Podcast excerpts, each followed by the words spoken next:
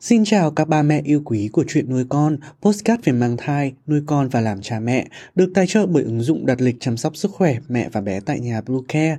Mình là Dylan, hôm nay trong chuyên mục về thai giáo, trong chuyên mục thai giáo lần này, chúng ta hãy cùng đi tìm hiểu về phương pháp thai giáo Haptomony. Ba mẹ cùng đón xem nha. Chúng mình sẽ trở lại ngay sau đây. Các mẹ hãy tải ngay app Bluecare để đặt lịch tắm bé, điều dưỡng vú em, chăm sóc trẻ sơ sinh, xét nghiệm và điều trị vàng da cho bé tại nhà, nhắc và đặt lịch tiêm chủng. Ngoài ra Bluecare còn cung cấp các dịch vụ xét nghiệm níp lấy mẫu tại nhà, massage mẹ bầu, chăm sóc mẹ sơ sinh, thông tác tiền sữa, hút sữa và rất nhiều dịch vụ y tế khác tại nhà.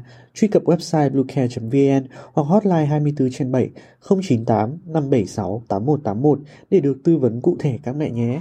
Nói tới thai giáo, các mẹ thường nghĩ tới nghe nhạc, đọc sách, vẽ tranh. Tuy nhiên, hình thức thai giáo quan trọng nhất là thai giáo dinh dưỡng. Chỉ khi có sức khỏe tốt, mẹ bầu mới có thể thai giáo tốt cho bé. Để có một thai kỳ khỏe mạnh, mẹ bầu không nên bỏ qua các bước thai giáo dinh dưỡng. Thai giáo dinh Lợi ích của thai giáo dinh dưỡng đối với mẹ bầu, mẹ sẽ có khoảng thời gian mang thai thoải mái và dễ chịu hơn khi có thể giảm thiểu, loại bỏ, thậm chí là ngăn ngừa rất nhiều vấn đề có thể xảy ra trong thai kỳ. Giảm rủi ro, gặp phải các biến chứng trong thai kỳ, hỗ trợ tốt trong quá trình chuyển dạ và sinh con, giúp mẹ bầu hồi phục nhanh sau sinh, tạo tiền đề dinh dưỡng cho sức khỏe mẹ sau này.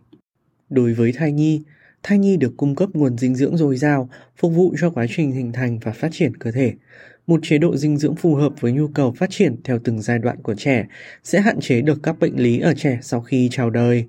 Một chế độ ăn đa dạng của mẹ sẽ giúp thai nhi được tiếp xúc với nhiều loại thực phẩm khác nhau, hạn chế tình trạng kén ăn của trẻ sau khi chào đời. Dinh dưỡng đầy đủ sẽ hạn chế các vấn đề về còi xương, suy dinh dưỡng ở trẻ.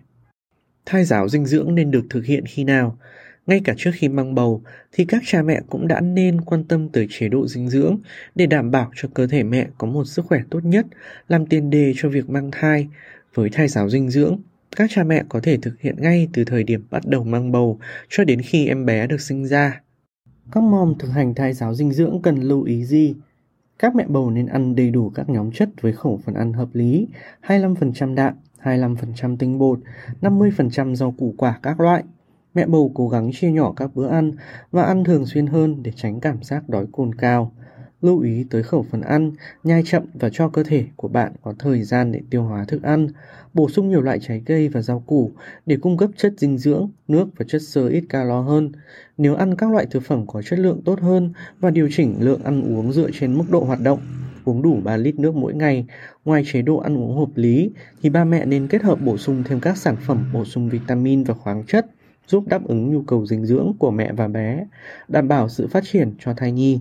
Thêm vào đó, kết hợp một chế độ thai giáo vận động theo từng thời kỳ một cách hợp lý sẽ làm giảm triệu chứng ợ hơi, khó tiêu, táo bón trong suốt thai kỳ, giúp mẹ bầu khỏe mạnh, thư giãn và ăn uống ngon miệng hơn. Khi thai giáo dinh dưỡng, mẹ không chỉ quan tâm đến các thực phẩm tốt cần bổ sung mà cần lưu ý cả những thực phẩm cần tránh. Dưới đây là những nhóm đồ ăn không tốt cho mẹ bầu và thai nhi.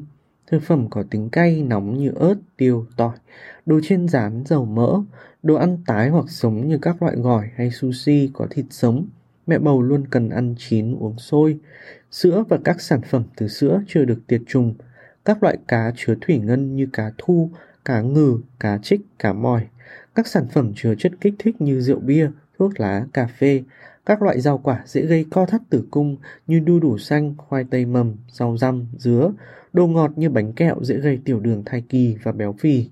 Cảm ơn ba mẹ đã lắng nghe hết postcard ngày hôm nay. Cùng đón xem những kiến thức bổ ích ở những postcard lần sau nhé. Xin chào và hẹn gặp lại.